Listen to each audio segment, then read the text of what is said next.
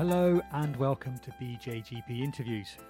I'm Euan Lawson, and in this episode, we talk about a paper published in the BJGP, a natural history of uncomplicated urinary tract infection without antibiotics, and that's a systematic review. Uh, and we were very lucky to be joined by Professor Tammy Hoffmann. She's a professor of clinical epidemiology and leads the Centre for Evidence Informed Health Decisions in the Institute of Evidence Based Healthcare, and that's at Bond University in Australia. So I started off by asking Tammy if she could tell us a little bit more about what they did in their study. Sure.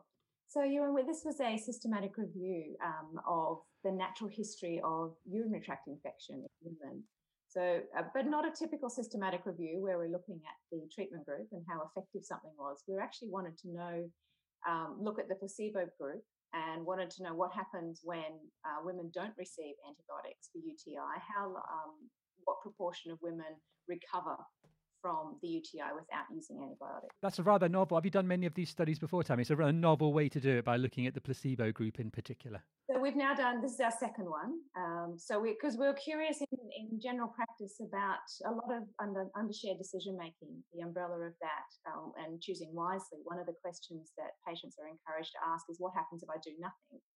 And so, in order for clinicians to have the answer to that question, actually need to know what the natural history or the natural causes of in, an infection or an illness is. Um, so one of the ones that seemed to be begging to be done was UTI. Um, so we, in our search strategy, we also looked for cohort studies. We would have been happy to include those, but we couldn't find any cohort studies. Um, so hence why we ended up using the placebo groups of RCTs. Yeah, it's an elegant little twist, isn't it, on with the existing evidence because uh, it's fascinating how, as you discussed there, we don't really know what actually happens if you do nothing. Yeah, and I, and I think we've sort of fallen into this trap of thinking, well, we must we must treat things, we must do things, but of course that's leading to that problem of overtreatment. And in this case, it's the problem of the overuse of antibiotics, and perhaps they're not always necessary. Um, and so this, as I said, this was all about helping to inform that decision about we know if you use antibiotics how much benefit they give, but they also obviously give harms and including resistance. So we wanted to be able to fill in that missing part of the equation, which is what happens if you don't use antibiotics. So it was just about balancing up the information that's available to help decision making. Yeah, no, I think it'll be tremendously valuable for that. It's a really, um, it's an interesting little clinical. It's a really interesting little clinical problem, isn't it? That sort of side of things about how we go about um, not treating uh, is the case. So, um, yeah. what, what, what, what were the results of your study? Tell us a little bit more about your findings. So, unfortunately, we only found three trials, three RCTs published across four papers. Um, so, one of them, two were quite small, one was larger, so that one contributed most of the data. But it looks like that um, at, a, we couldn't do a meta-analysis um, with just the three studies, but it looks like by about seven to ten days, about a third of women who don't take antibiotics have all have resolved from all the symptoms of UTI.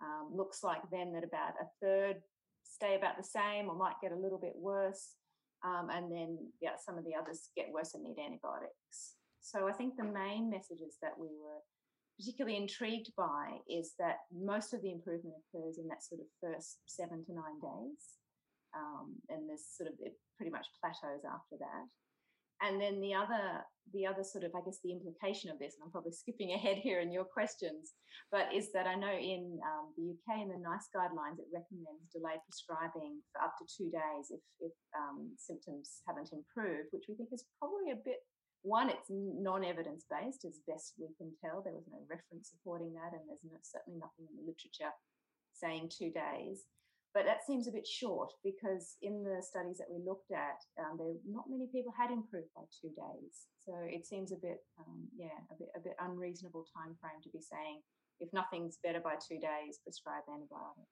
Yeah, I noted that, and I had highlighted that on my copy of the paper that um, your comment about nice, and there was just there's a slight there's a slight um, comment on there which was interesting in terms of where their evidence came from. Um, and as yeah. far as you can tell, no, as far as you're, as far as we can hi- identify, we're not sure where the two days has come from at all.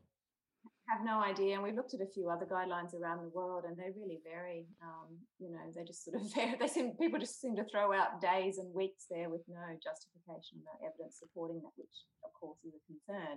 Which makes it all the more important to do these kind of studies to actually have the evidence to provide the answer to the natural course and natural history of disease. Yeah.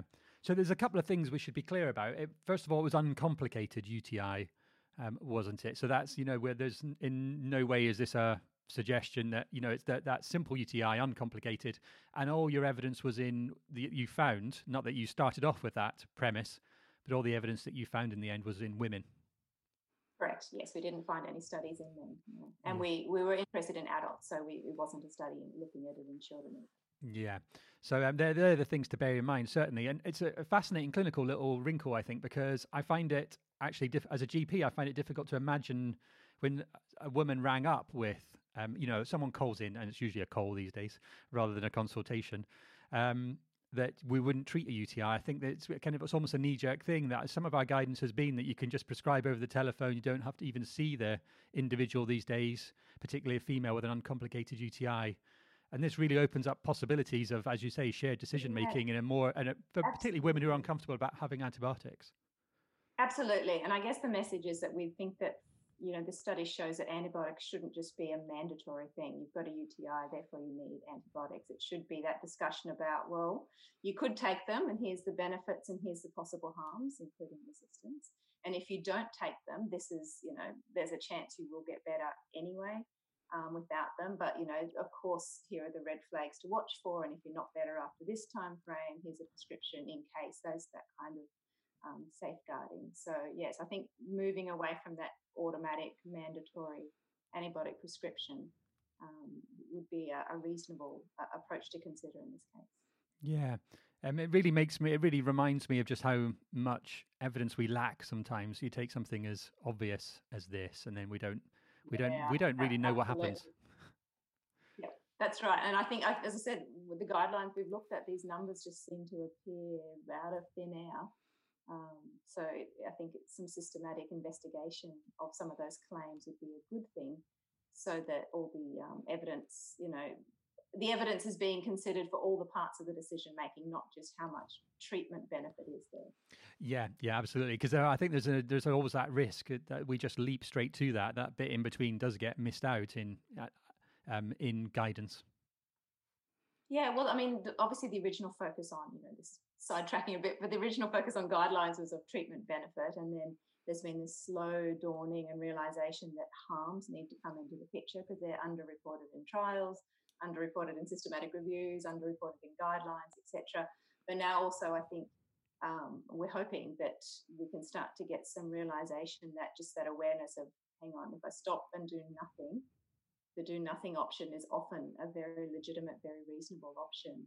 But what happens if I do nothing? You know, how, what's the mean duration of recovery or symptoms, and, or what proportion of people might get better and might not? So I think that's another sort of area of evidence um, that needs needs to start having some attention paid to it. Um, just going back to those guidelines a little, the international ones, there are there is enormous international variation, isn't there? Absolutely, and actually, one of our PhD students is is um, in the midst of a project looking exactly at that. I noticed that the um, you, you quote a couple in this in the paper that the um, the Infectious Disease Society of America don't give a delayed prescribing option at all. In fact, suggest it would be unjustified to withhold antibiotics. Yeah, yeah. So it was like antibiotics were the only option. so it just shows that variation. The Australian ones are a little bit more lenient. I think they said, oh, um, but again, we couldn't find any evidence for that. But interestingly, that one's probably the closest to what the finding of our review was. Um, I think it just it, it's a it's a very nice, neat, little, wonderful paper. I think it just opens up a huge kind of potential area for GPs to have conversations with their um, patients, which just didn't exist before. So it's it's going to make a genuine difference to practice.